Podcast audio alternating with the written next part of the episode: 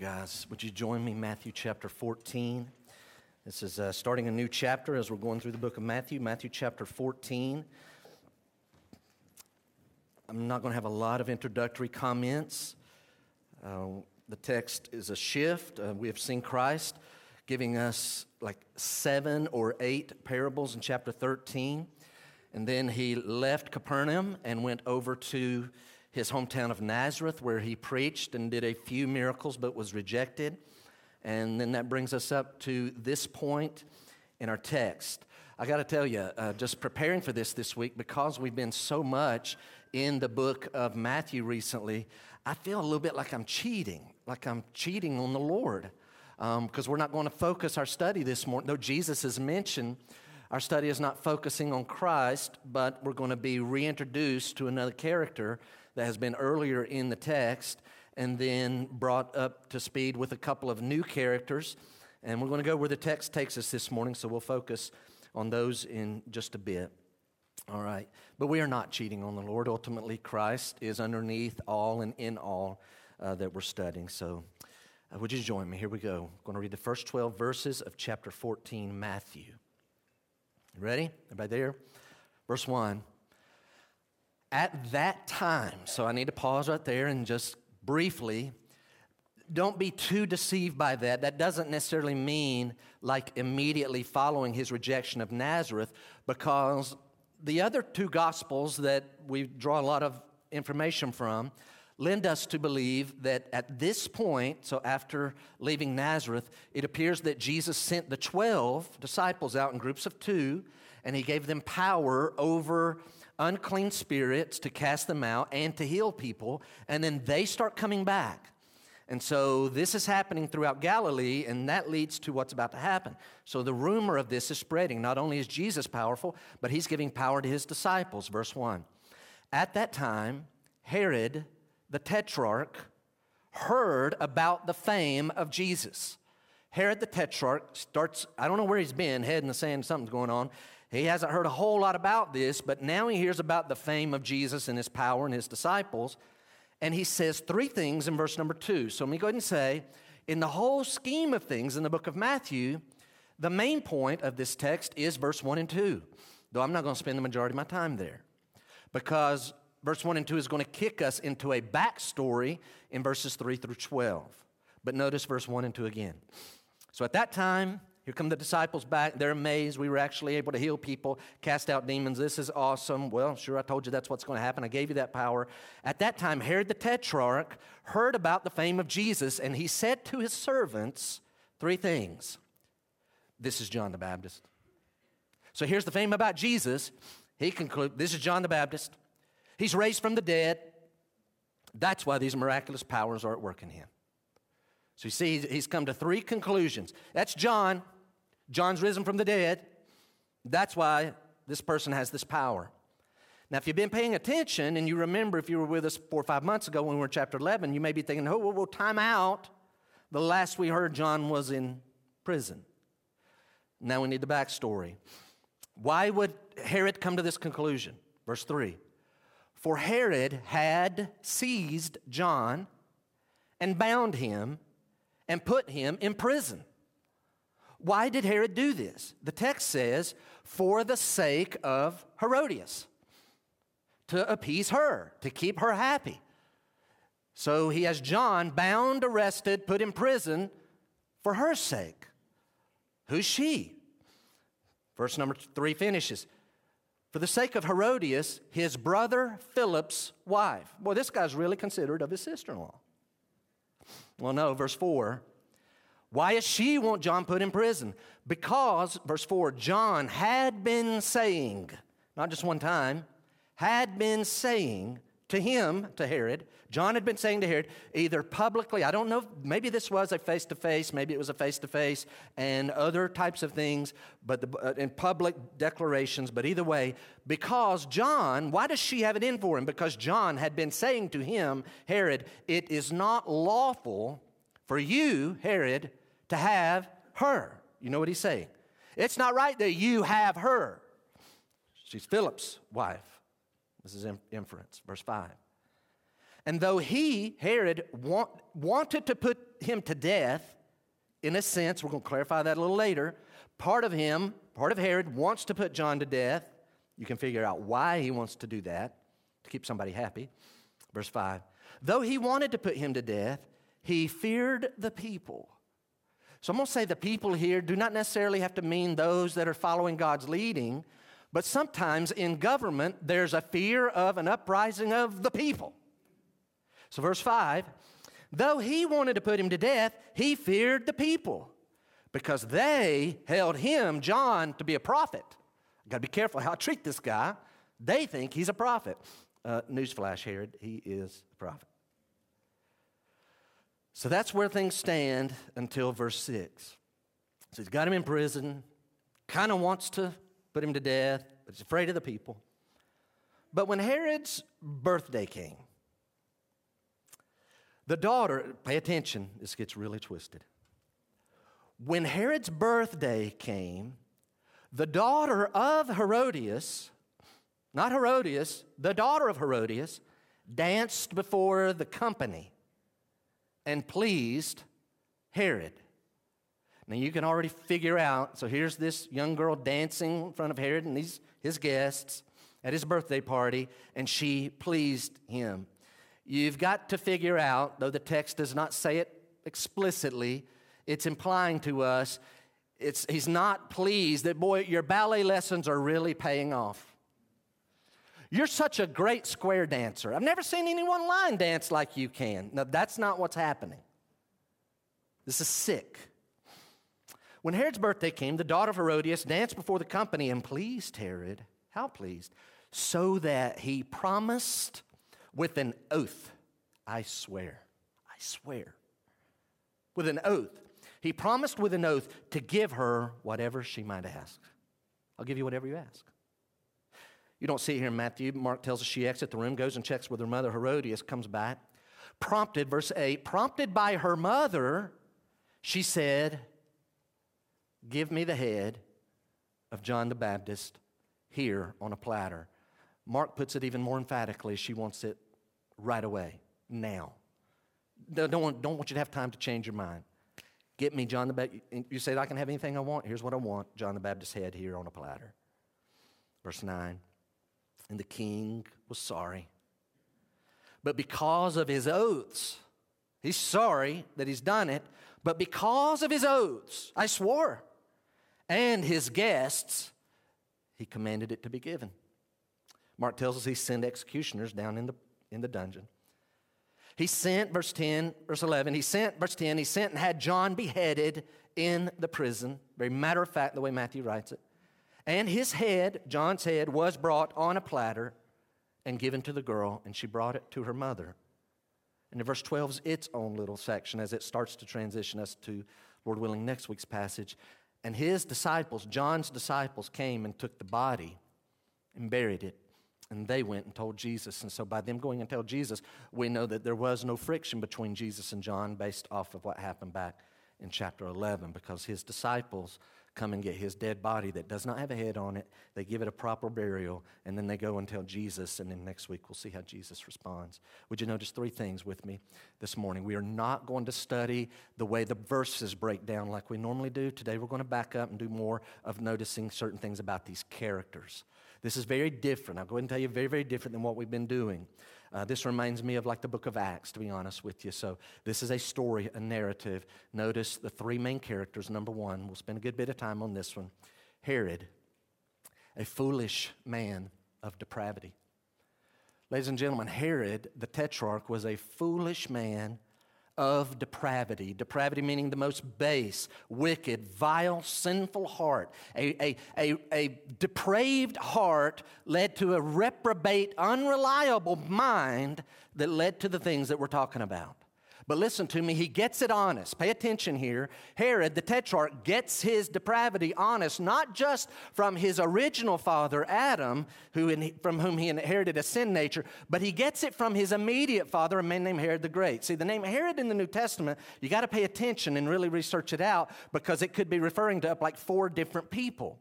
Most of us have heard about Herod the Great. So we go back. We're not going to turn there, but Matthew's already introduced to us Herod the Great. So I'm going to get this point across that Herod the Tetrarch gets his depravity honestly from his father. Can I just give you five things? I'm, I'm telling you, this is a sample. Go home and pull up Wikipedia or wherever and do a study of Herod the Great, and you're going to see some vile, wicked things. Let me give you five as a sample. If any one of these was in your family, you would be absolutely ashamed to be in that family. Five things about Herod the Great. So he's the top guy, right? And the things flow from him. He's the original. And they all love his name so much, they keep repeating his name and taking it upon themselves. Five things about Herod. Number one, Herod had at least nine wives. I didn't say nine lives, nine wives. Number two, Herod put to death at least one of those wives. Probably more than one of those wives, but he executed at least one of the wives. Number three, Herod executed at least, confirmed, two of his children. He kills at least one wife, at least two of his children. Number four, Herod tried his absolute dead level best, as much as he could as an earthly king, to put Jesus the Christ to death as a little child. He did his best. He was not successful, he, but he tried to kill Jesus. Number five, he slaughtered the little baby boys two years old and under in the city of Bethlehem. Herod the Great was a wicked man, and his descendants, his family, is a family of extreme depravity. Look at verse number one. At that time, Herod the Tetrarch. You see him? Herod the Tetrarch is obviously not Herod the Great, but his son. Herod the Great died back in like four B C, and that's very confusing, I get it. Our calendar is not exactly right. We're about six years off. Apparently, Jesus was born six years before, what we say is before Christ. So he lives for a couple of years, and then Herod dies around four B C, and then his kingdom is split among his children. That was his wish, and Rome uh, allowed for that. But notice verse number one, at that time, Herod the Tetrarch. So here we have Herod the Great, watch, Herod Antipas. This is Herod Antipas. Though it's not stated here, it's very clear in history. This man is Herod Antipas. Talk about him more in a moment. Who's this girl? Herodias. So we're introduced to a, this Herodias is in the text. So we have Herod the Great. He has a son, many children. One of them is named Herod Antipas. Over here is a granddaughter named Herodias. Her father is named Aristobulus. So here's what we got. We've got Herod the Great. We have Antipas. I don't know the order of the ages, but we have over here Aristobulus. Aristobulus has a daughter named, we love this name, Herod, so we're going to keep using it, Herodias, right? So here's where we really start in the story. Herodias fell in love with her uncle, a man named Philip. So now we have Herod the Great. He has other sons, but we've got Aristobulus, daughter Herodias. We have Philip, and over here we have Antipas. Herodias falls in love with Uncle Philip, and they get married, but it doesn't last because her other uncle, Antipas, goes to Rome to visit Philip, and while he's there, he starts falling in love with Herodias, wins her heart, ends up stealing her away. Herodias divorces her uncle Philip, and Uncle Antipas divorces his wife, and that way she divorces Uncle Philip and ends up marrying Uncle Antipas. This is a twisted, sick family. Just one more piece of information, just so you'll have a picture, an idea of how they get this so honestly. There's much, much more. Go back to Herodias. Watch. You have Herod the Great. Over here we have Aristobulus, these other brothers. Aristobulus has this daughter, Herodias. Herodias has a brother named Herod Agrippa the First. Herod, so this is her brother. Herod Agrippa has three kids himself. Herod Agrippa the Second, we love the name, keep using the same name over and over. Herod Agrippa the Second is the son of Agrippa the First, brother of Herodias. So Herod Agrippa the First has Herod Agrippa the Second, and Bernice, and Drusilla, and you guessed it, Agrippa the Second and Bernice, they're real sweet on each other. So they end up spending their life together sexually as a sibling couple. They fell in love with each other. This is a sick, twisted family. Notice if you would, verse number one. This is where I told you. Look at verse one and then quickly go to your maps in the back. Verse one says, at that time, Herod the Tetrarch heard about the fame of Jesus. So go to your maps. Hopefully you have a Bible there. Look at the map section. Don't go to the part, the very back, uh, where you have Paul's missionary journeys, but go a little before that. You'll see Palestine in the time of Christ. And I want you to notice the color coding because uh, I want you to see a couple of things. What does Tetrarch mean? Tetrarch means ruler of one-fourth, ruler of a quarter. I should have put this on the screen because the map that I have in my Bible is literally like perfect because it gives a color-coded breakdown, not just of the regions, but of the rulers in the time of Christ in Palestine. Would you go up in the northern part of Palestine? Do you see Galilee? You see that? So Philip the Tetrarch, it was his responsibility. He was the ruler over Galilee. But also, you see, that's right there at the Sea of Galilee, which is a freshwater lake. Go down south of that, and you'll see the Dead Sea toward the bottom of your map. And you see the region to the right side of Jordan's River. You see that section called Perea, right? So those two sections separated are what this Herod the Tetrarch rules. He rules over Galilee and he rules over Perea. Why is that important? Here's why that's important. Those are the two regions that John the Baptist and Jesus' ministry had their primary time spent and their primary effect was done. You see that Perea on the east side of the Jordan River? That's where John the Baptist had a primary ministry. Some of you will actually have, just to the right, about seven miles east of the Dead Sea, a little dot, and you'll see a, a, a city there, a town. It's actually a palace, a fortress called Machaerus. Raise your hand. Anybody see that? Just to the right, raise your hand. Many of you see that. All right. That's his southern post. So his father had built this big palace, seven miles. You could actually see the Dead Sea over to the west from this high, lofty place. And that's where he has a palace, and underneath it there's a dungeon. And that's where John the Baptist is being held. If you'll go back up to Galilee, some of you, if you have that on your map, you probably have right on the western edge of the Sea of Galilee, you'll see a city called Tiberias. And this is what Herod the Tetrarch had built during his time. So I'm saying that for this reason. He is splitting his time between those two places. He goes back and forth between Tiberias and Machaerus and each one. So that's his Galilean capital, and the other one is his Perean, uh, Perean capital. And this is where he's going to split his time. And this puts him in direct contact with the ministry of John the Baptist and of Jesus. Now, if you would go back to Matthew fourteen, let's start studying this man. You'll probably hear me use the phrase repeatedly, it gets worse. Look at verse number two. This man, again, he earns it. He gets it honestly from his father and the whole family. Just depravity is running throughout. Ladies and gentlemen, depravity often will find its way in our words. When our heart is depraved, it's going to come out in our words. And in this verse two, it's going to come out as utter foolishness. So the way the text breaks down, there's not a lot of direct theology, but by looking at this, what we're going to do is we're going to see it, we're going to describe it, and then we're going to make some points from it. And I hope that the Lord will use this. Again, very unusual style than what we've been in. Verse number two, notice that Herod the Tetrarch foolishly reaches three conclusions. He's dead wrong on all three. He goes zero for three. zero for three, number one. He hears about the fame of Jesus, and this is what he concludes. This is John the Baptist.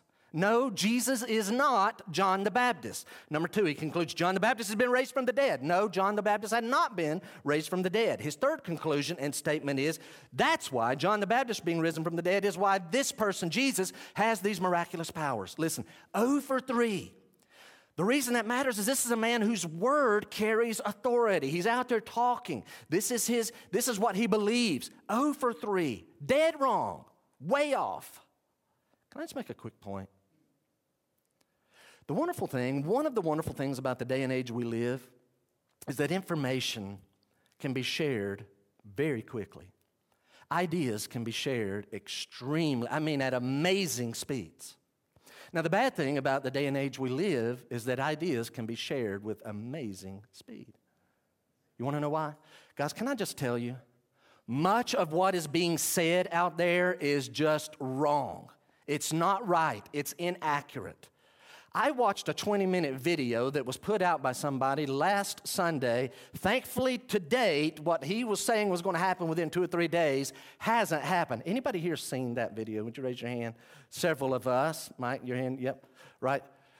Hundreds of thousands of people. It goes out like that, and it just starts spreading all over the place. And by the way, he's supposed to be a preacher, a prophecy Bible preacher. And I hope what he's saying doesn't happen.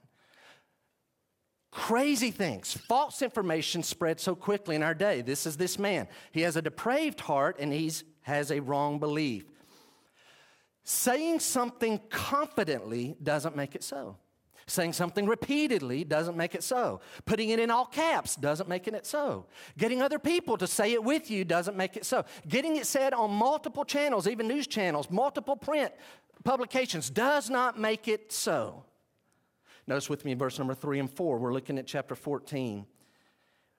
I want to offer three things in verses three and four that reveal to us the depravity, not just in his words and the foolishness of his words, but also the depravity seen in his actions. Look at verse three. For Herod had seized John and bound him and put him in prison for the sake of Herodias, his brother Philip's wife, because John had been saying to him, it's not lawful for you to have her.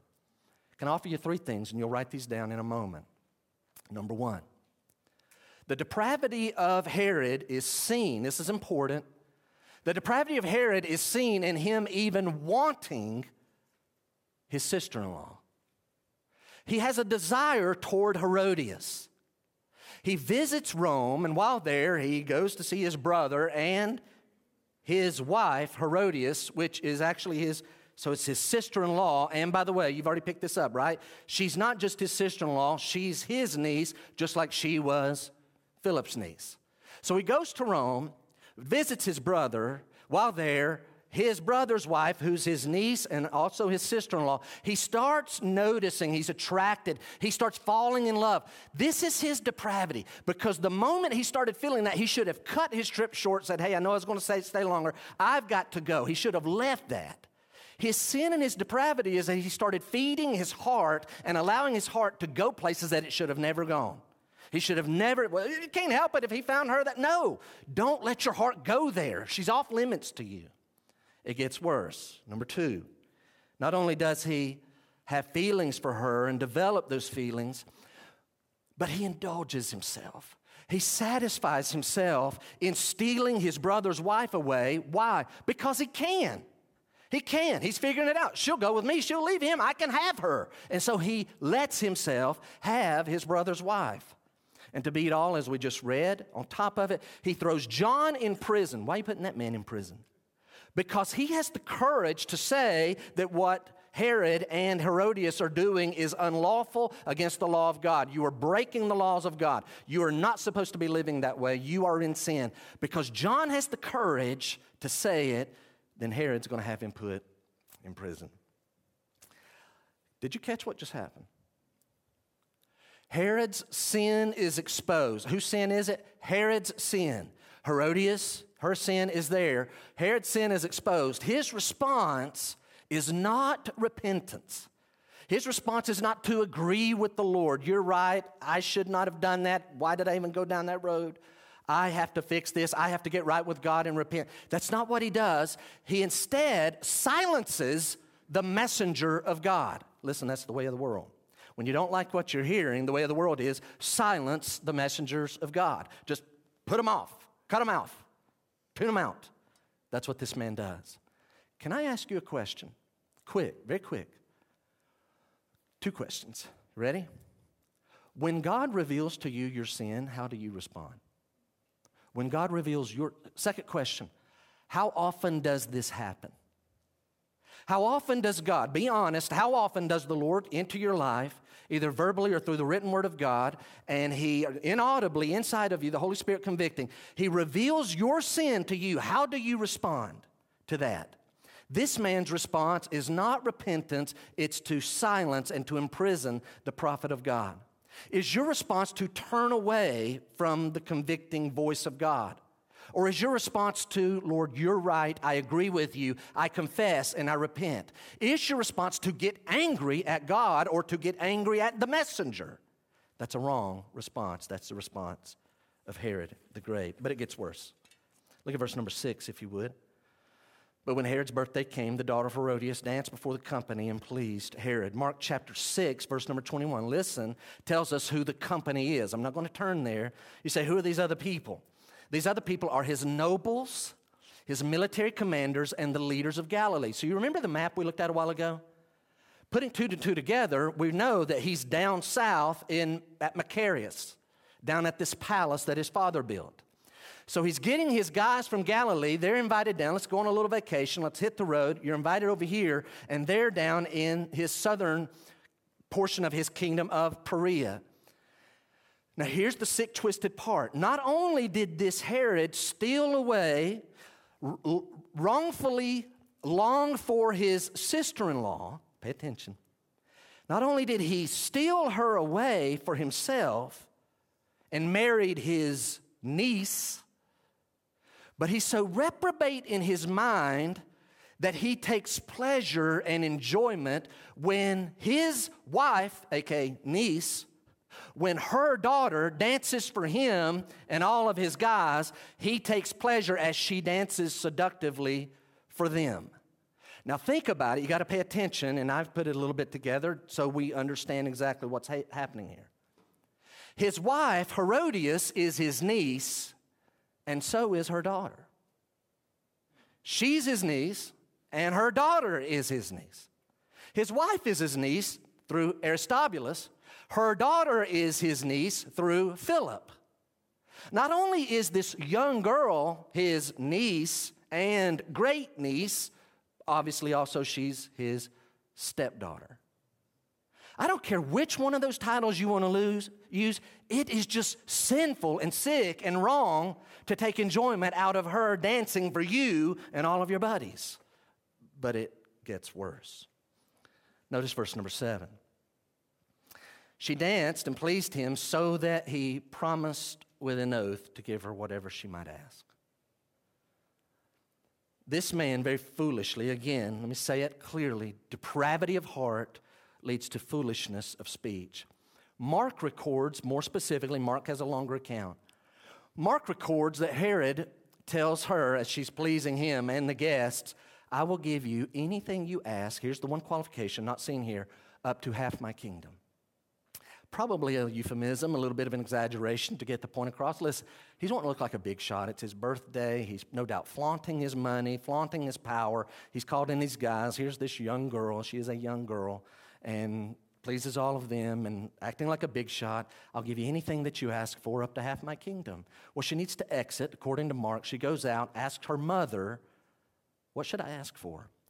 The mother apparently has already contrived all of this. She knows what she wants and says, you go back in there and ask for what the text says. If I could go back in time, I would like to see the look on this man's face. Verse number nine says, and the king was sorry. One of the other gospels says that he was distressed. I wonder if she walks back in again. He's acting like a big shot. In my mind, I'm picturing this. So did you come up with something? Yes, I did.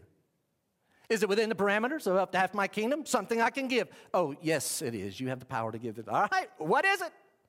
What, what, what shall I give you? What will it be? I wonder the look on his face when she coolly and calmly says, I will have John the Baptist's head on a platter right now. I wonder if in his mind he started saying, no, no, no, no, no, no, oh, no, no. No, what have you asked for? But he can't say that out loud. So let's go real quickly. What is the right thing for him to do? He has sworn with an oath. I swear. He's made a promise.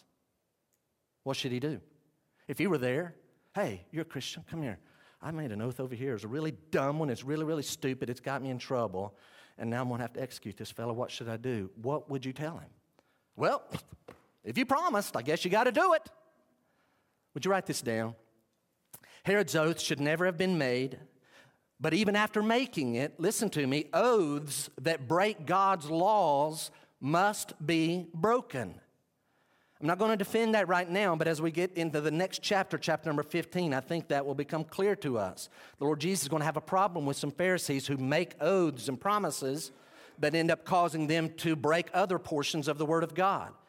So his problem was he never should have made the oath in the first place. But once you've made it, if keeping the oath, the promise, the swear that you made, to be honest, I have to now break another portion of God's word, well, then you need to not break the other portion of God's word. You need to break your oath.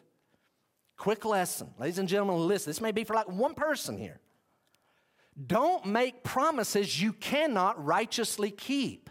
Don't make promises you should not keep. I see this all the time. I'm seeing this trend. I'll give you one example.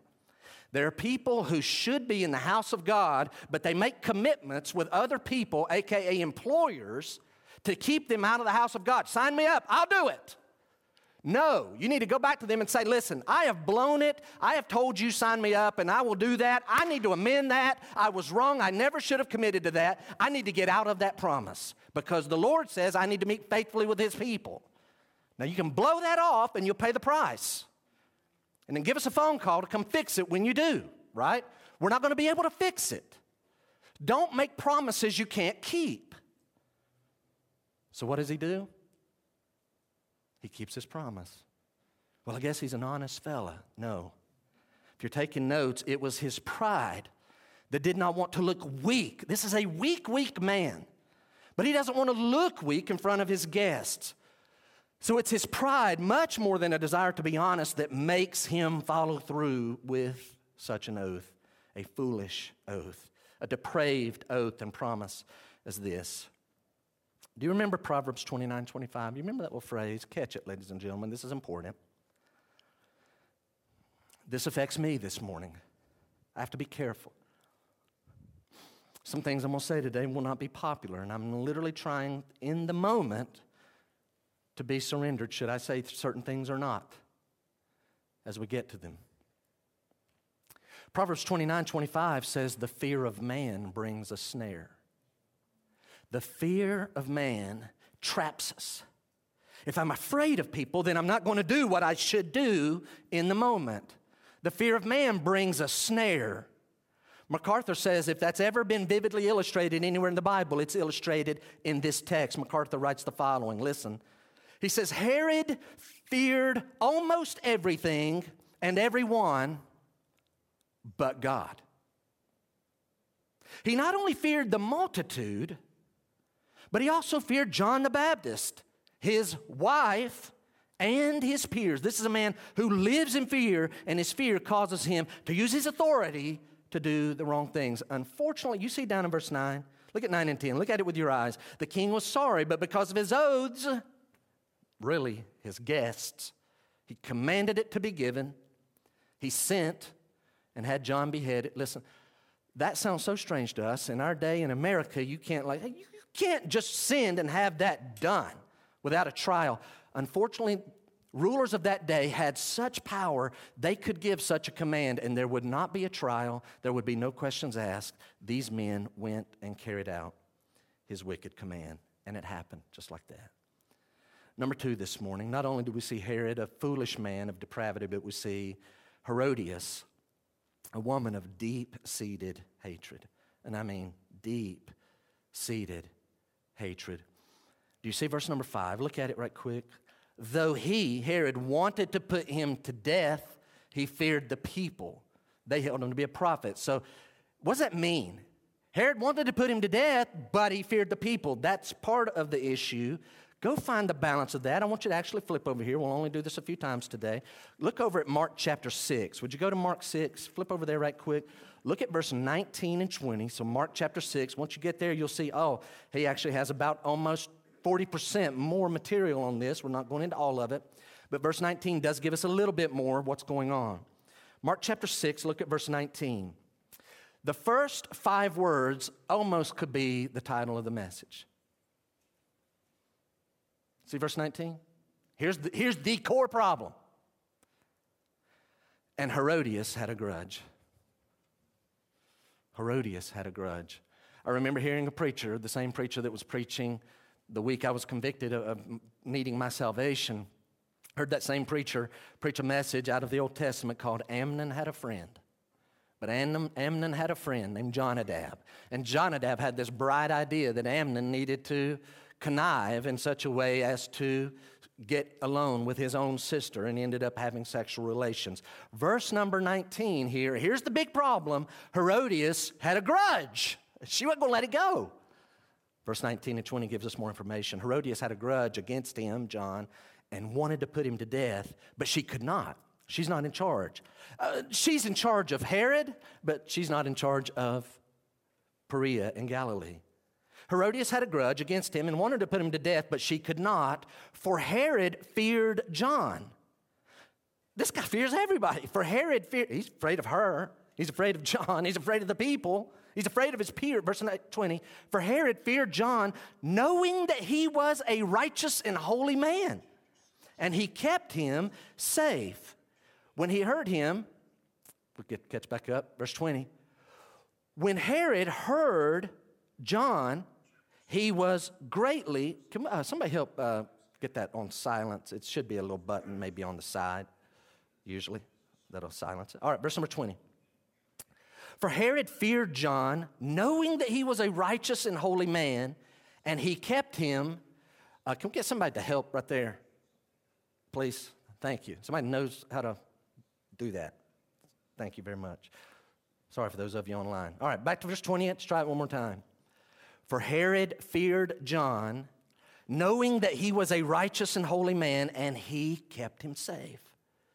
When he heard him, so when Herod hears John, he was greatly perplexed, and yet he heard him gladly. Would you write down four things, three things actually, that we learn out of this text? Number one, this is strange, worded strangely.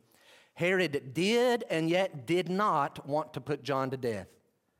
Herod did want to put John to death because he wants to appease Herodias, but Herod doesn't want to put John to death. As you already see, there's another reason coming, but he's afraid of the common people. Number two, what do we learn?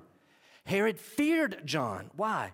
It's in the text, guys. He knows John is right. John is a righteous man. John is a holy man. What John is saying is the truth. So he's afraid of him, and that's one of the reasons I don't want to put him to death. He's actually right on this issue, but I want to put him to death to keep her happy, happy, and I have to live with her. The text says that John, that Herod is perplexed by John. He's confused by what he has to say. And so I'm wondering, what does this mean? When he hears John talk, the best I can guess is, how is this man so brave? How is he so bold? How is he so courageous? He has to know that I have the power to put him in prison. He has to know that I have the power to put him to death. Where does he get such courage? And this is amazing and perplexing to a weak man. And then notice, third, write this down. We know that Herod tried to protect John from Herodias. He tried to protect John from Herodias. And he did for a while by keeping him in prison, but he was unsuccessful. Why?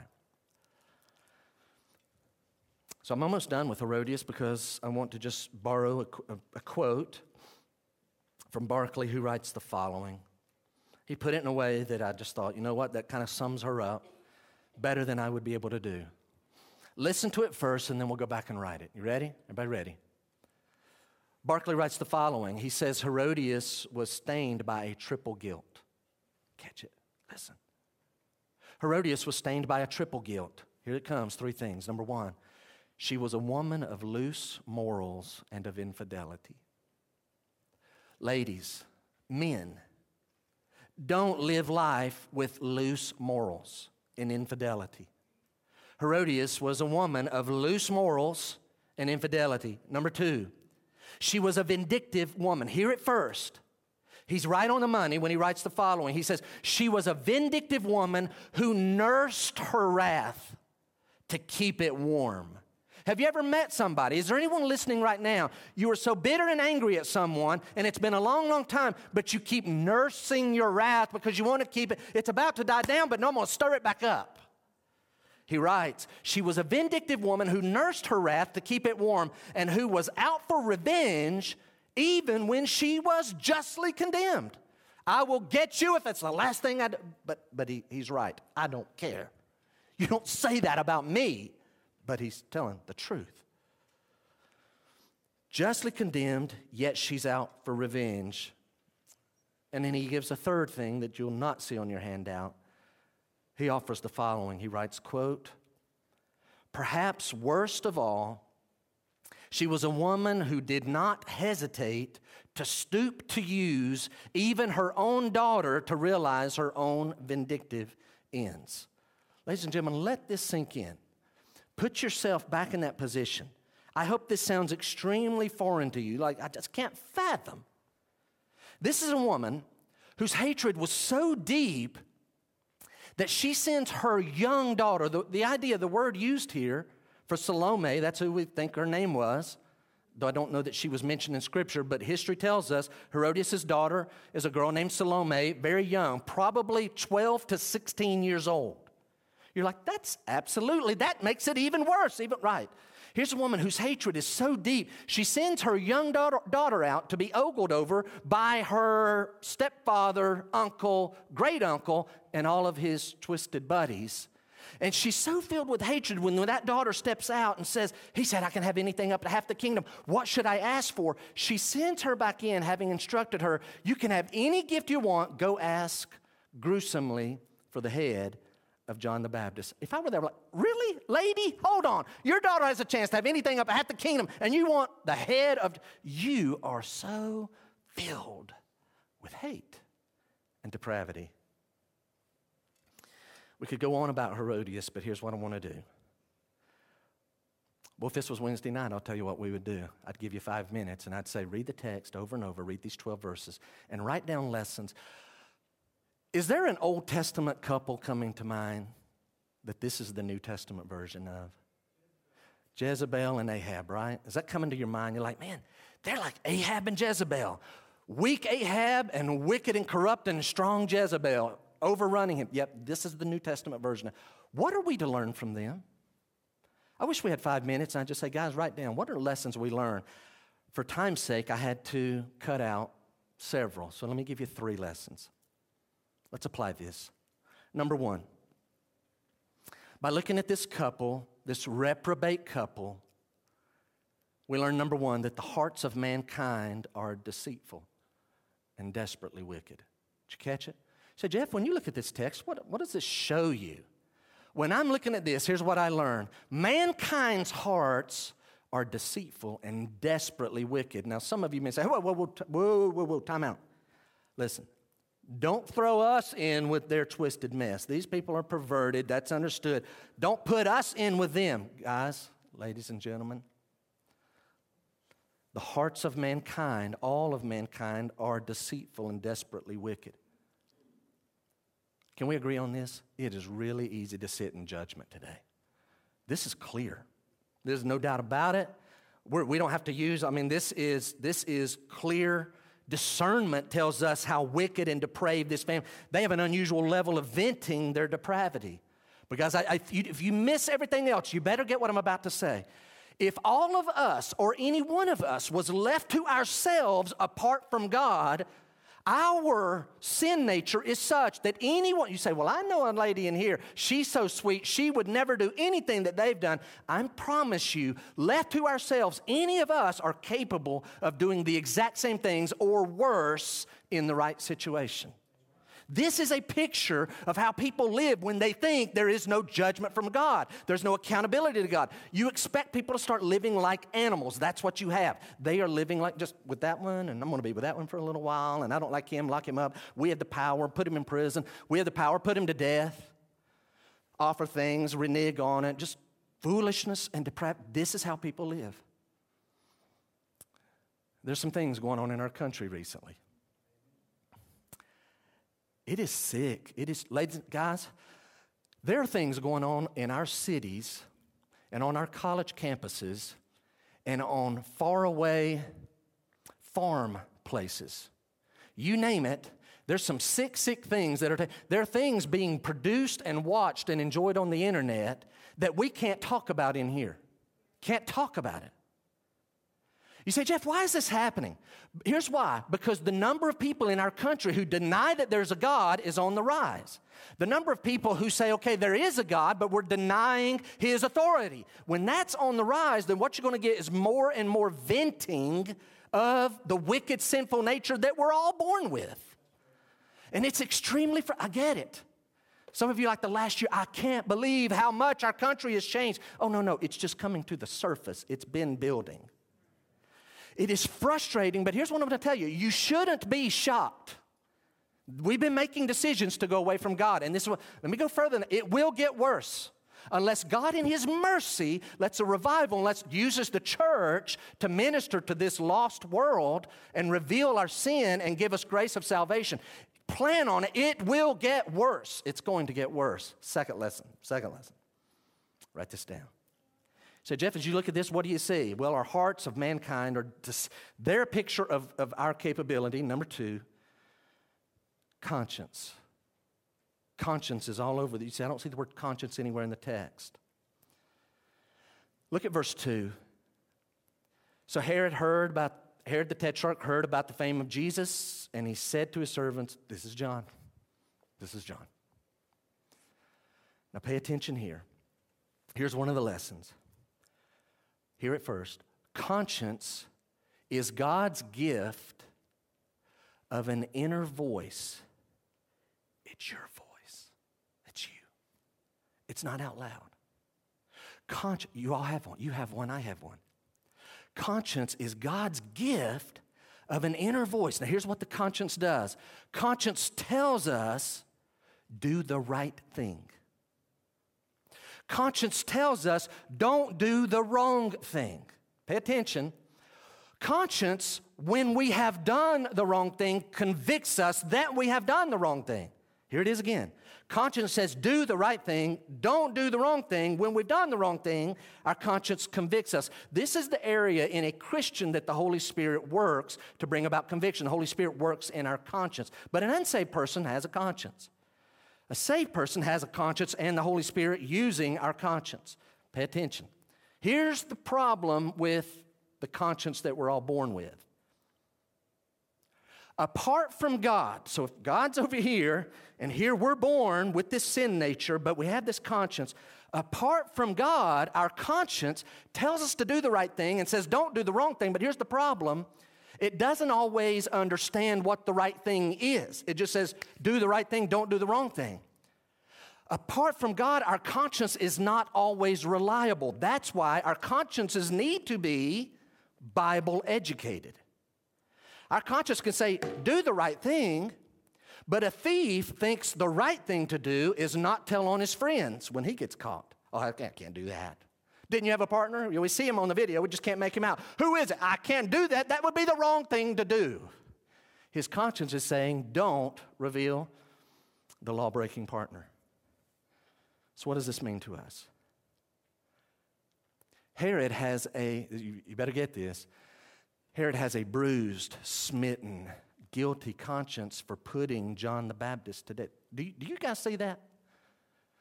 Hey, there's this man, Jesus, and he's giving his disciples, there's powerful things happening all around. It's, it's John.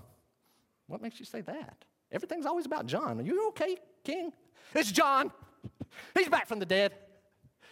You sound like you got a guilty conscience. He can't get away from it. But here's the problem.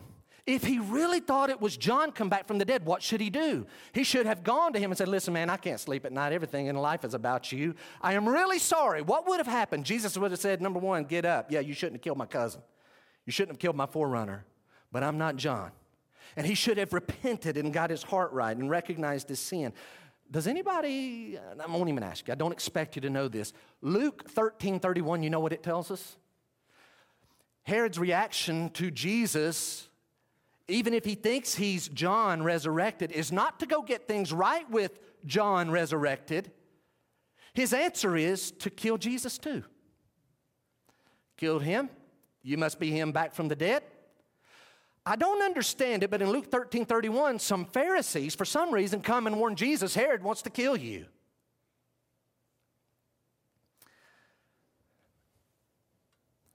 I've gotten real animated this morning, but what I'm about to say has a lot of weight to it. This man is in hell at this moment.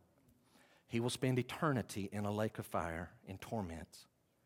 The reason is that the way to heaven, the Son of God, the Messiah, the Christ, the Savior of the world, was right there in his region, revealing his power. But this man refused to recognize the true identity of Jesus. You say, Jeff, why didn't he understand the true identity?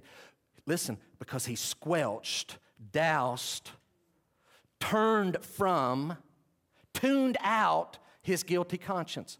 For all that I've said about this family and this man and his wicked wife, I'm telling you, had he confessed his sin, repented, and turned to the Lord Jesus in faith, God would have forgiven him even of all of that sin. But he doesn't recognize Jesus because he will not give in to his guilty conscience. He keeps doing, and his only answer is to double down on his guilt. I'm out to kill you too then. If you're back from the dead, my goal is to kill you. What a wicked, wicked man. Graceview, can I implore you and me? You have a conscience. You have one. Keep it clean. Keep it sensitive. Don't let it get callous. I'm going to say something. Young people, youth, I don't know if you're in upper middle middle school, upper elementary, high school, college. I'm going to say something you guys are think you're going to think I'm being silly. Young people, don't break even the small, smallest rules in your house. Don't break even the small rules at school that you think are silly. If your school says don't chew gum and don't eat food and don't take sodas or whatever into class, please don't think it's cute to do what you can get away. You're like, seriously, are you preaching about chewing gum in class? Everybody does it. Listen, if you do that, you are only callousing. It's like, that's the stupidest thing I've ever done. Live with a clean conscience, because when you sneak and hide it from the teacher, that's your conscience saying, oh, you're doing the wrong thing. You're doing the wrong thing. It seems small now. It could cost you later. Don't go against even the smallest of rules that our authorities give us. So, Jeff, I thought you said there were three things. What do you see in the text? Lots of things. I see the depravity of our hearts, and I see how conscience can be overrun. Number three, would you write this down? This reprobate couple reveals to us that it is the way of the world to use force to accomplish its agenda. Did y'all catch that in the text? They've got the power. Throw him in prison. We've got the power. Just have him killed. It is the way of the world to use force to accomplish its agenda. Would you leave this section? I told you we'd only do two or three times this morning. Would you leave this? Go over to James. You're going to, you're going to want to see this with your eyes. Go over to James, because I'm actually going to refer to the passage just before. You'll not see the first part on the screen. You'll see two verses, but you'll not see what's at the end of chapter three. I'm telling you the truth today. It is the way of the world to use force to accomplish its agenda. That's the plan. Get the upper hand. Do whatever it takes to get the upper hand. Once you do, crush your opponents. If your Bibles are open, you're in James chapter four. Would you go back very quickly to James chapter three? Look at verse fourteen. Look at chapter three. I'm going to build up. Let's read quickly, but just for context. But if you have bitter jealousy, that's not good, selfish ambition in your hearts, do not boast and be false to the truth. This, did you catch it? Bitter jealousy and selfish ambition. This is not the wisdom that comes down from above. Translation, this is not the way of God.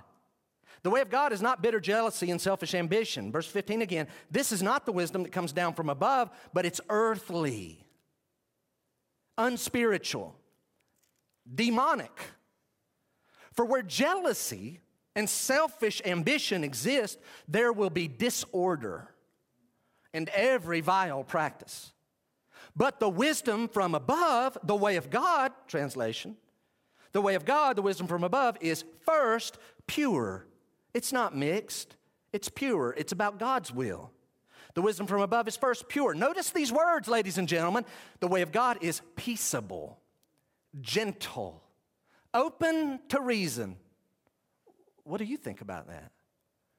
I don't see it that way. Oh, yeah, well, this, hold on, what, what'd you say? This and this and this. I hadn't thought of that. Hold on. You're changing my mind. Have you thought about this and this and this? The way of God is first pure, then it's peaceable, gentle, open to reason, full of mercy and good fruits. It's impartial. You see a lot of impartiality in our country? The way of God is impartial and sincere, genuine, not afraid of the light. And a harvest of righteousness is sown in peace by those who make peace. Now chapter four, verse one is our text. What causes quarrels and what causes fights among you? Is it not this, that your passions, your evil, twisted pleasures are at war within you, at war within your members? Now watch verse two. You desire, you desire, you do not have. That's no problem. We have a solution for that. You desire and do not have, so you murder. You covet and cannot obtain, so you fight and quarrel. You do not have because you do not ask. Again, you covet and cannot obtain. Well, we've got to do what we've got to do to get what we want. No, you do not have, God's people, because you do not ask. You need to ask. Let God give it to you. No, we're just going to go do it ourselves. Yeah, that's the way of the world, is to use force.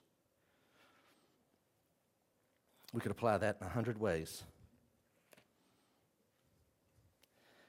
I want to be balanced here.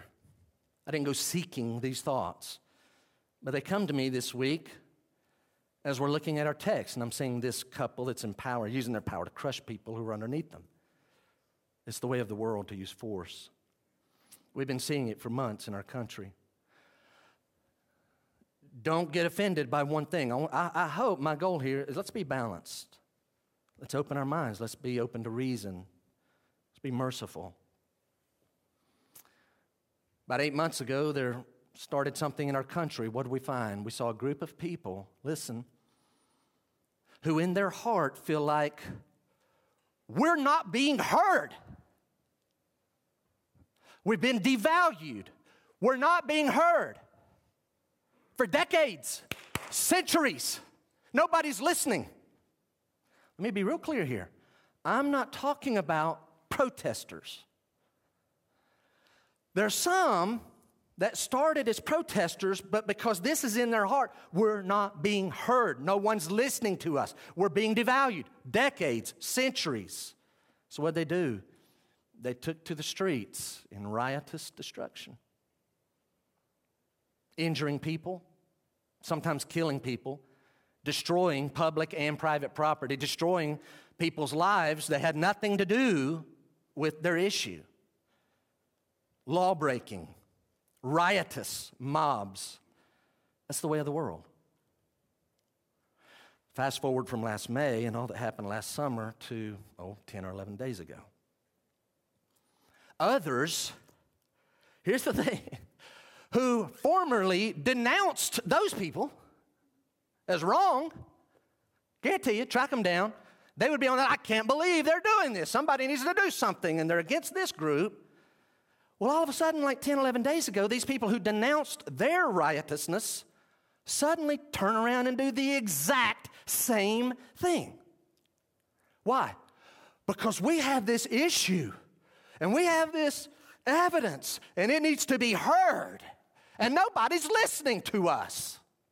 And this is important. We're being done wrong. Catch what I'm about to say.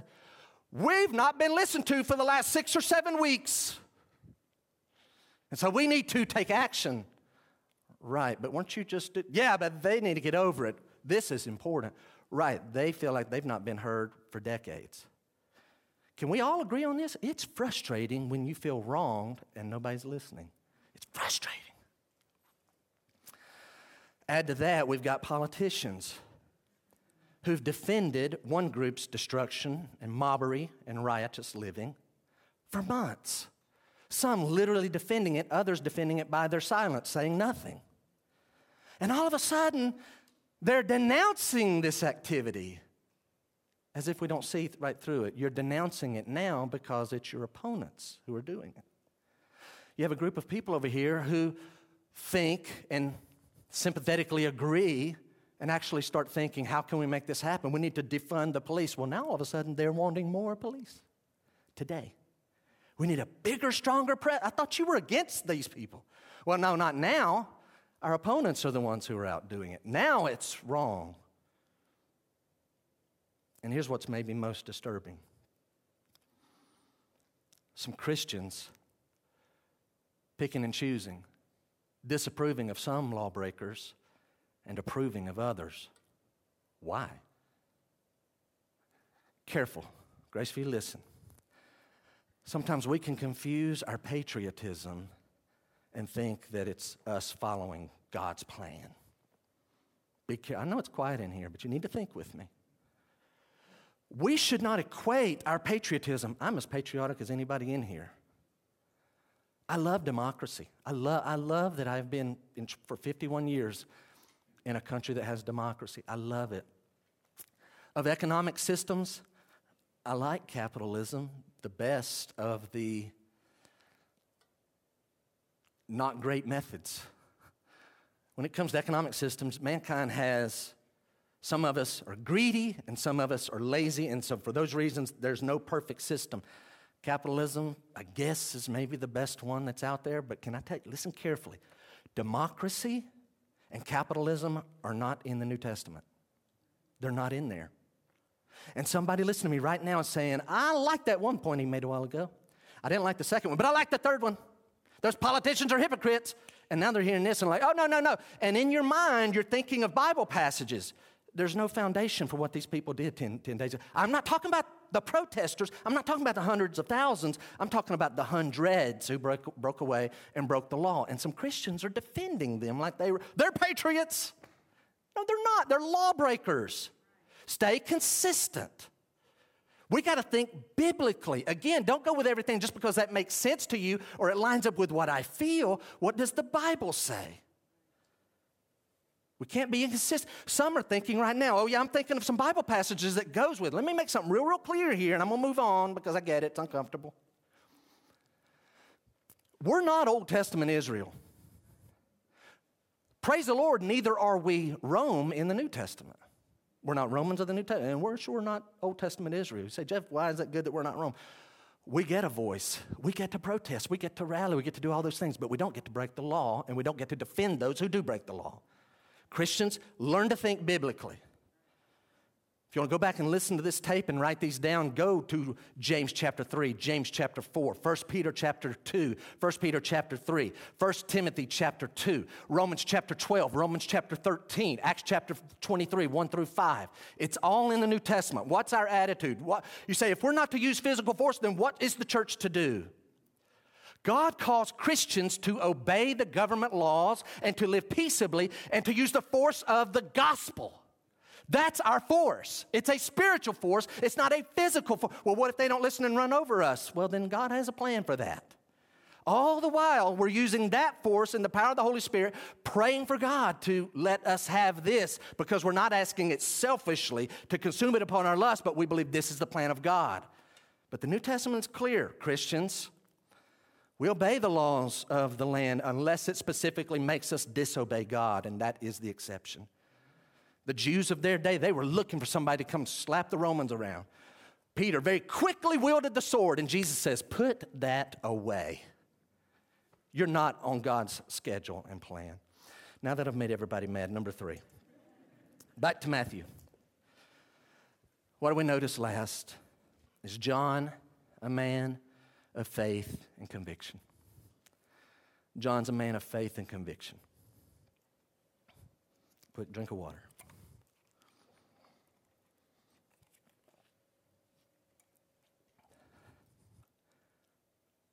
If you were with us a few months ago, John in Matthew chapter eleven, here's what we learned. Can we recap quickly, very fast? Three things about John the Baptist. He's a prophet. Jesus said, hey, when you went out to see John, what'd you go do? See, like a weak little wimpy Christ, uh, preacher? Like a little stalk blowing in the wind? Yeah, well, you, you went to see the wrong thing. He says, what'd you go out to see? Somebody dressed in fine clothes? Hope not. That's not what you saw. He wore camel's hair. What'd you go out to see? A prophet? Yes. This is a man who proclaimed the revelation of God, a prophet, bold prophet. He said, I don't think I like what that Bartlett fellow this morning. Well, if you didn't like that, and if you don't like what I'm going to say here in a minute, you sure couldn't handle John the Baptist. You'd be like, I'm never going back to another one of his rallies ever again. This guy calls it like it is. He's a prophet. Listen, what else we learned? Very fast. He's more than a prophet. How? How's he more than a prophet? Not only does he prophesy, but he fulfills prophecy. The other prophets didn't do that. Isaiah, Malachi prophesy about him. He's the forerunner of the Lord. He's more than a prophet. Third thing we learn, of all the people in the Old Testament born of women, none of them were greater than John. It doesn't say necessarily he's the greatest, but none of them were greater than John. He doesn't take second place to anybody according to Jesus. How's that? Because though they make all these prophecies, John's is the most specific. John doesn't say, here's what to look for. Look for this and that and that and put it all together and you should be able to figure it. John says, oh, you want to know who the Christ is? It's him right there. That's him. He's the Christ. He's the Messiah. Oh, and on top of that, he's the Son of God and he's the Lamb of God. What does that mean? I don't know. He's the Lamb of God too. This guy's more than a prophet. Nobody's greater than him. And then we come to verses three and four, and boy, he gets in hot water. Why? John's a straight shooter. Can I just give you, I think, maybe the best proof that he's a straight shooter? This is the greatest proof. Do you remember when he's been in prison for probably about a year, he starts having some doubts. What does he do? He's having doubts about Jesus. You know what John does? He calls Jesus out. This guy's so bold, such a straight shooter, like, Jesus, I've got some problems. I'm really confused in here. I live strict and straight, and I'm in prison. Seems like you and your boys are living kind of looser than I do. I've been telling everybody when the Messiah comes, he's going to pour out judgment and the Holy Spirit on the good people. Judgment on the wicked, Holy Spirit on the good. You've done neither one of those. Are you sure you're the Messiah? If you're him, let me know. Otherwise, I need to go back and amend what I've been telling her. This guy's a straight shooter. He even, he's, I got a question about you. I'm going to ask it. If you're taking notes, write this down. It's very important. Government officials, I'm talking about Herod.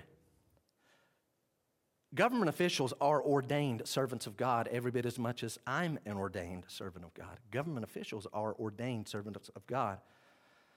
But just like other Old Testament prophets, John found himself in a position where he needed to warn a wicked ruler about his sin. And he did it. John calls it like it is. Herod, she's someone else's wife. She's your sister-in-law. She's your niece. You're not supposed to be with her. Herod, how dare you try to rule over God's people living in sin? You can't live like that and be over God's people. You're in sin.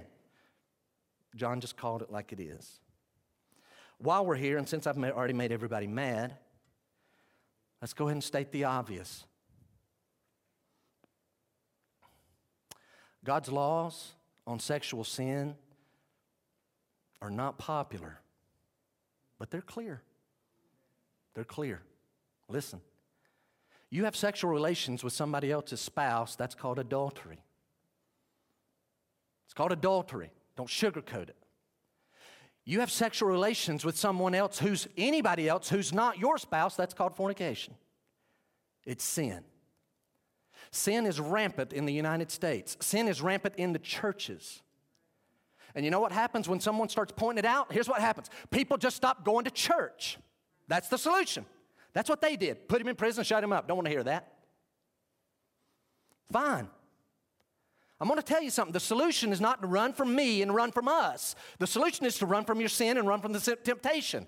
Cut it off, get away from it, and live for the Lord. Stop sinning. Don't let your heart go where it shouldn't go. Don't give in and indulge your temptations. And then blame God or his messengers for being the bad guys when all they're doing is telling the truth. It's your sin. John's a straight shooter. You see verse four? Quick drink of water. I'm almost done. Unless the Lord decides I really am done with my voice. We'll see. Verse four, because John had been saying. John's unafraid to preach against sin, no matter whose it was. Why? This would take a long study to defend, but I want to challenge you. Do you see this in the Scripture? John was unafraid to preach against anybody's sin, even rulers, because he knows the sin of rulers especially pollutes the nation. And the sins of rulers especially incurs the wrath and judgment of God. Our leaders are an extension of us, and if they're living in sin, then we can expect the judgment of God to come upon our land. No one is above the law in the eyes of John the Baptist. John, in his mind, his role was to be the conscience of the king because the king is not heeding his conscience. And so John becomes the conscience. Church, listen to me. Church, all true Christians, we are to be, one of our roles is to be the conscience of the nation. We are to call out. Now, here's the qualifications. We're to call out sin when we see it, giving the truth in love, but always giving it with the gospel. Not condemningly, not, not better than, and not hopelessly, you're a sinner and you're going to hell. And that's it. That's not the message. The message is that we're born in sin, we commit acts of sin, we deserve judgment, we deserve hell, but God sent His Son. If we put our faith and trust in Him, we don't have to go to hell. Don't you want to receive the gospel? It's a hope-filled message. It's not a we're up here and you're down here, but we've got to be considerate. It starts with conviction for sin. Otherwise, why would anybody want to put their faith and trust in Christ if they don't feel conviction for sin? We're called to combat sin. Listen, even when it's costly. And I'm going to go ahead and tell you, it's going to get more costly. It's coming. I said that about a year and a half ago. Look at us now. It's coming. Verse ten. He sent and had John beheaded in the prison. John's an outdoorsman. John was outdoorsman. He lived out in the wild. He lived in the desert. He didn't dress up. He ate wild honey and locusts. That's his diet. He loved being outside. He's an outdoorsman at heart. They tell us, because of archaeological findings of this place, there's a palace up on top. Off to the west, you can see the Dead, uh, the Dead Sea about seven miles away. But John doesn't see the Dead Sea. They tell us that they had dug deep down in the ground, and that John, they have the, the evidence to show that prisoners in Machaerus, in this palace in the dungeon, were deep underground, chained. And that describes and fits what we see here. Here's a man for about a year, the last year of his life, is chained with no view of the outside, horrible conditions, no fresh air, being a torture to him. That would have been especially torturous to a man like this. And that's his final days until he dies around thirty-two years old. And then here come the executioners. We're not told what happened. I don't know if they let him know as they're unshackling what's happening, where we're going. I don't know if they told him, or maybe they said, your head's getting cut off. If they did, how did he respond? Did he hold out hope up to the end that God was going to deliver him? Did he just resign like, I figured this was coming? Now's the night. Did he welcome it? Finally. Yes. Bring it on. I, my mission is done. I've been the forerunner. Get me out. I don't know where he was at. Was he afraid? I doubt it. I don't think he was afraid. All I know is it's tough to live for the Lord, and it's very trying to our faith when we're put in the crucible and we're stretched and we're suffering day after day. I, it wouldn't be wrong. I wouldn't put it past him. It's not impossible that his faith was weak in that moment, but I just wonder, John, he probably still had some fire in him when he went to the chopping post. I close this morning in First Peter three. Would you just, again, as you're flipping, First Peter three, we're going to read it and we'll be done. I don't know his reaction, but here's what I do know. John sure got the better of Herod that day. And as you're turning, some of you miss, oh, Jeff, hang on, buddy, uh, you just misspoke. You said John got the better of Herod that day. Oh, no, I didn't misspeak. John sure got the better of Herod that day. And you may say, how in the world?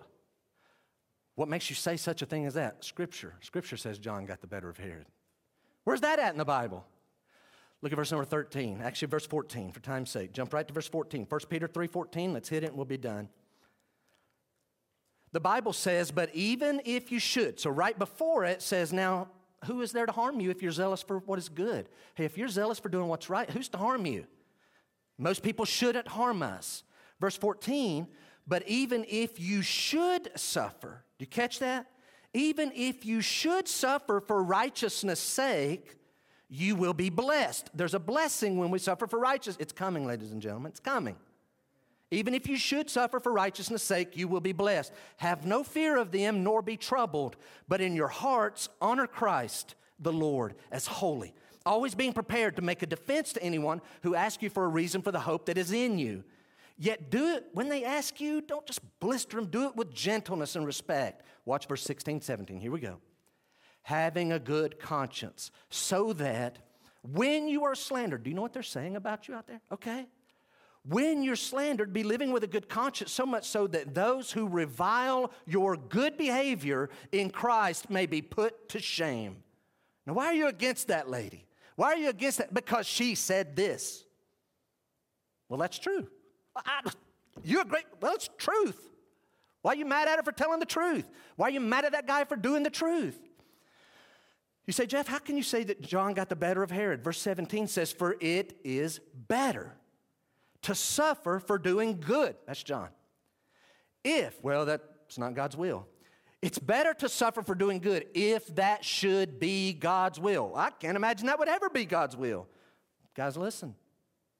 It's better to suffer for doing good, John the Baptist, if that should be God's will, than for doing evil. That's Herod. You won't see it on the screen, but verse eighteen, for those of us who say that can't be God's will, God's will would never be that his people suffer for doing good. Verse eighteen says, for Christ also suffered once for sin, the righteous for the unrighteous, that he might bring us to God, being put to death in the flesh, but made alive in the spirit. Oh, yes, sometimes it is God's will. And you say, hold on. Why would God? Your last note is this one. John's death is an example of the confounding ways of God. I don't know why God let this happen to John, but his death and his example of the confounding ways of God we talked about in Romans eleven thirty-three last week. J C Ryle writes it this way, and after this we'll close our eyes. Ryle writes it this way, so hear it. He says, if ever there was a case of godliness unrewarded in this life, it was that of John the Baptist. But a little later, he writes this. You got to get it. It's coming, ladies and gents. It's coming. If ever there was a case of godliness unrewarded in this life, it was that of John the Baptist. Skip ahead in the quote. But there is an eternal holiday yet to begin. For this, let us wait quietly. It will make amends for all. And then he quotes Second Corinthians four seventeen. He says, "Our for our light affliction." It doesn't feel light. In eternity, it'll feel light. For our light affliction, which is but for a moment. It was a year in light of eternity. Our light affliction, which is but for a moment, worketh for us a far more exceeding and eternal weight of glory. Hardship that is endured by faith literally results in more glory in eternity. John has more glory bestowed upon him and more glory to bestow back on Christ because he went through such hardship and endured it by faith in Christ. Not by force, but by faith in Christ. Every Christian who suffered hardship, when they get to heaven, will all be glad that they were able and counted worthy to suffer hardship for Christ if they stay true to him by faith. Would you bow your heads just for a moment? Just for a moment this morning. I've got to ask these questions and then I'll pray and we'll be dismissed. Did God's, so let's don't check out. Let's apply. Your mind may go somewhere that I'm not at. That's fine. What is the Lord saying to you based on our text this morning? I'm just wondering. Let's just start right here. Did God's Spirit at any point in our text this morning point out some sin in your life? Did God's Spirit point out, Christians, I'm talking to us, did God's Spirit point out some sin that is yet to be confessed? Christians, I'm asking this. Do we have set aside times where we invite God to evaluate us and point out our sin? This must be done daily. We must be keep short accounts with God. Do you have a quiet time where you say, Lord, how are things in my mind? Lord, evaluate my eyes, my ears, my mouth, my hands, my feet. You say, Jeff, that's what we do sometimes on Wednesday. We need to do it every day, through the day. Did God point out anything? If he did, here's the question. How do you respond when God exposes your sin? Do you get angry or do you agree with God? How do you respond? Got to ask it. Is all of our consciences clean this morning? We mentioned three primary sins. Is our conscience clean this morning of sexual sin of any kind? You say, well, mine's private. It's not actually with another person, just something I do privately. It's sexual sin. Are any oaths, have any oaths and promises that are unrighteous, have they been made that we would have to break God's laws to keep these oaths and we need to go beforehand and say, listen, I got to get out of that, what I said. I got, I'm sorry. If I keep that, it's going to make me break God's will for my life, and so I need to get out of that, and I'm sorry, and I apologize, I was wrong. And is there any hatred in our midst? Anyone nursing their wrath to keep it warm? Don't.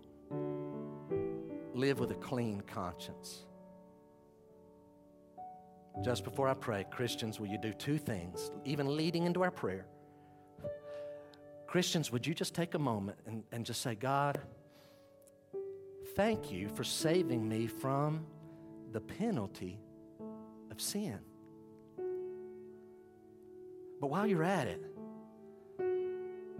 not arrogantly, but humbly, say, God, thank you for saving me from the depravity of sin. I'm no better of myself than these people we read about. But Lord, thank you that you've preserved me. Any good thing I've ever done, you've done it. Anything I've ever been kept from, it was you that did it. You used people and parameters in my life. You've kept me from being like this couple. I'm not better than him. Lord, thank you for keeping me and saving me from the depravity and the penalty and the power of sin. And while we're at it, let's all close in prayer. And let's ask the Lord to help us to be found faithful. What a man. Jesus wasn't John. He's God in the flesh. But John was a great example to us. Father, thank you. Lord, thank you. Lord, I just want to say thank you for giving your son. Left you. There was a separation of you from your son to meet our needs. Lord, you did what I would never do for anyone. You let your son die in our place. I thank you for that. Thank you that you gave your Holy Spirit. You protect us from living like this. We rely upon your grace and your power of your Holy Spirit. Thank you for the Word of God that educates our conscience. Lord, so then let us who know your Word live in obedience to it. Lord, we're not earning our salvation, but Lord, let us please you and live the good life by living with a clean conscience. Father, if anyone here is struggling with some sexual sin, some sin of oaths and swearing and that should never have happened, Lord, if there's any hatred in our heart, let us turn from it as you identify it, and let us get victory over that through Christ. And then, Lord, let this group in the coming days, whatever you may allow to come, even when it's confounding to us, Lord, and confusing, we don't understand it. While you allow it in your sovereignty, Lord, let us be found faithful all the way to the end, knowing that it is better to suffer for righteousness' sake than to be guilty of committing sin and evil. So, Lord, I commit this congregation to your care. Lord, would you put your favor, your blessing upon them, your strength. God, let us go be witnesses, the conscience of the nation. Lord, let us come Wednesday to prepare and to learn how to share our faith and the treasure that we have. In your son's name, amen. Thank you guys for coming. Have a great week. Lord willing, see you Wednesday.